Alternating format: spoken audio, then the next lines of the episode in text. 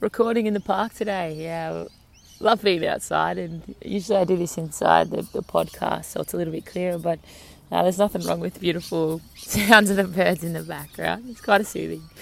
Uh, wanted to talk about frustration. It's been a while since I did a podcast uh, for reasons uh, within myself, I guess, as I'm progressing and have progressed back into work about six weeks ago and adjusting to that and understanding what that's like, I guess, to support and share that with others.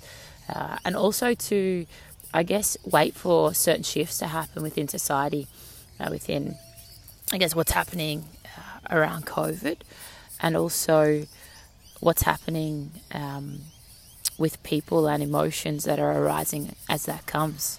I've chosen to go with the topic of frustration as an overarching umbrella, not just to do with what's happening now with COVID and support people now, but also to reflect back on with strategies for how we can, I guess, prevent this frustration from internalizing within ourselves and then exploding. If you are like me and uh, like a lot of people that work out there and people that I've spoken to over the last few months, you your job is your purpose, your job is your passion. Um, when you I suppose are in a position where it's not very efficient to be working remotely, then this is going to blow your mind this time. This is going to frustrate you.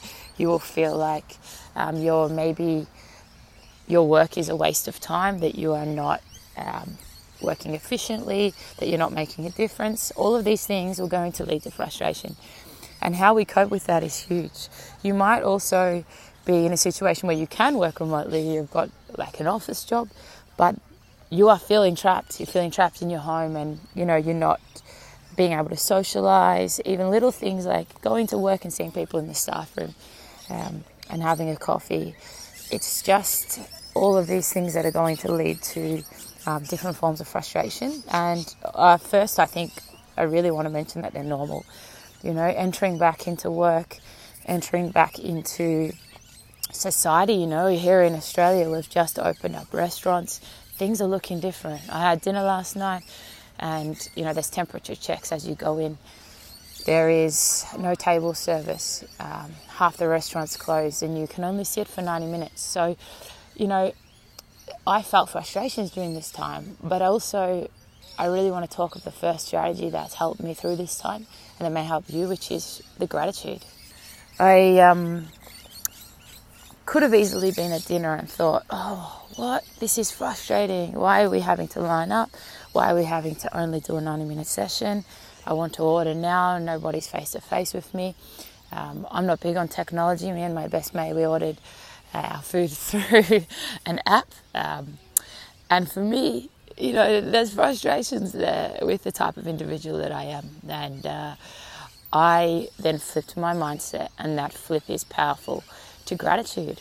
I was able to have a tap beer, a pot of beer that um, I haven't had in a long time. I was able to sit face to face with my friend and converse in a really intimate manner compared to uh, messaging over the phone. I have experienced these things uh, when living overseas last year in Cambodia. Um, I have a bit of work over there, and I my work is in a very raw environment in the village, and I guess everything is stripped back, and I'm able to step into gratitude there and to understand what I miss back home. And it's funny because that's connected right now to COVID, with things shutting. You know, the gyms. The restaurants, those things um, that we have here, they're external elements and they're, they're definitely not needs. But, you know, when we're brought up in that conditioning, they become wants, but they're also very beautiful to be able to go and utilize. And uh, for me, it's that connection with others. And um, I guess last night I was able to feel that. Going back into work, you know, uh, things were different. We were trying to social distance. Um, all of a lot of rules in place. Uh, a lot of rules in place for me to return into my workplace but they really weren't effective. Uh, within the first week, they had to be altered. Uh, we knew when we saw these rules that they weren't going to work, and um, they were top heavy. Had come down from department. Uh, we're on the ground, and you know, we were going as teachers. This is not going to work in our teaching environment. Still, we had to do it. There was huge frustrations there. Um, I remember, you know, going home quite upset that weekend. My first back, first week back at work, I spent um, that weekend in tears because I had so much frustration trying to adapt to new changes. This is where I think strategy two is hugely important, and that is being able to release your emotions. If you're not able to release frustration, that will bubble, bubble, bubble, and pop. You may see people uh, that you believe have a short fuse. I really don't believe uh, this is a big statement, but people are born with a short fuse. I think that sometimes we're not able to release our emotions and we may be in very demanding jobs and that bubble bubble bubble and like i teach with the kids the volcano erupts and that one is usually frustration we might be frustrated on a monday at work and something significantly um, you know frustrating has occurred and then we bottle bottle bottle we cope with it at the time because we need to. And then our partner says something small somebody at the coffee shop gets the order wrong and bang you've erupted and you've actually taken out on the wrong person when hopefully uh, with this strategy you can sit release meditation is huge and i will go in with um, an overall strategy to sit with yourself to sit with your feelings and feel that. Think about where that's come from move through it and release it. If you are big on meditation i think it's great. Jump on youtube do a guided meditation. You can do them as little as like three to five minutes to 30 minutes and without knowing you're going to be able to sit with what's happened during the week, release it, and, and move through. Now, I would do this probably weekly with from now on through going back into work um, to whenever that's going to look like for you. Don't just go and do that during ISO uh, and then when you go back to work, just stop. I feel knowing I've done both, and I feel like there's been different frustrations faced during the isolation period to then going back work to work and integrating uh, back into that working full time life. If you're not big on meditation, um, I'm big on sitting and writing, uh, figuring out what I'm feeling, and sometimes I think the value in this is things that I've written about and I've felt and that have broken me down. Um, like that first weekend I was back at work in, in tears. I didn't actually realize I was frustrated. I had slowed down. It was a Sunday. Um, I was like, yeah, yeah, it's all cool. Like everything's fine. I'm feeling great. Sunday times. And these tears came. And I think because I'd given myself that time to stop, uh, my Sunday mornings very standstill. And I, all these tears were coming out and it was frustrations from that week. I think of the flip and I'm like, if I hadn't have had that space and that time to slow down and think and reflect and release, would that have carried on to the next week? How would that have affected my job? Um, and I believe it was significantly would have with the teaching um, setting that I'm in. And I guess I just found that from that point on, that stopping reflecting is something that I really wanted to share within this podcast because I feel like it is significantly influential to be able to let go of frustration and not have that volcano erupting in another direction.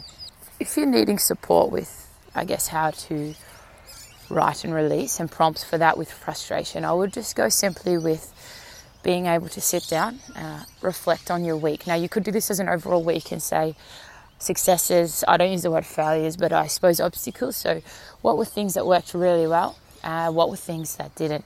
From there, you might be able to elaborate on why those didn't work, and out will come frustrations. So, when things don't go to plan, we become frustrated, whether we're aware of it or not. It may be frustration towards yourself, towards other people, or towards a system. Uh, for me, I get really frustrated at systems. I don't really get a lot of frustration at other people. I'm able to kind of detach and walk away. But when a system's not working efficiently, bang, I've lost it, and I will carry that.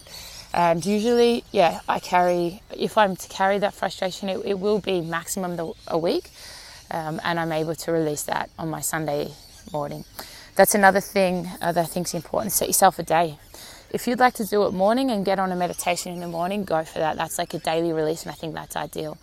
Um, if you are like me and you like a, a, larger reflective time, I do a Sunday morning, and I look, I do spend about two hours, and I go inward. I put on some beautiful Tibetan healing music that you can find on YouTube if you just Google Tibetan uh, meditation or healing music. I put that on. I get my pen um, and I write.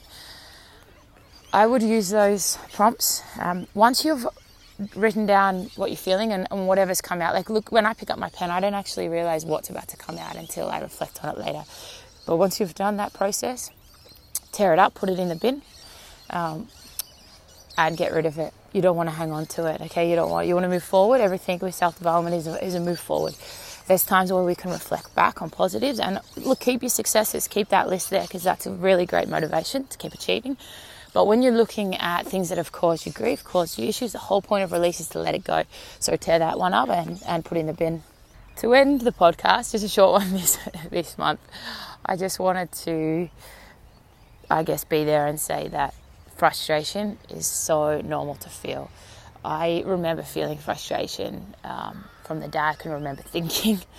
Uh, from being small, I see it when I've worked with children from a young age through to uh, adolescents that I work with now and adults.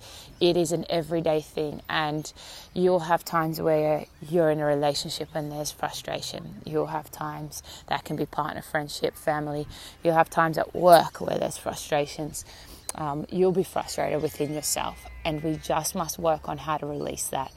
I see people explode, and look, I get that. Um, sometimes we need to release. it's just how we do it, you know. Seeing or imagining somebody sitting with themselves and um, being vulnerable. You don't have to do this with others, but releasing, crying, writing, going to the gym, punch a punching bag, but not being at a cafe and getting a coffee and your order's wrong and exploding at somebody that does not deserve it. You know, this is the type of difference that we want to see in the world and that we can see um, if we make changes to our thinking. All right, get through these times. Be mindful of gratitude. Do not think of the negatives, think of the positives. Think of um, how cool it is to be going back to restaurants, to be able to travel, all those things that um, are magnificent and happy. Um, be appreciative for going back to work.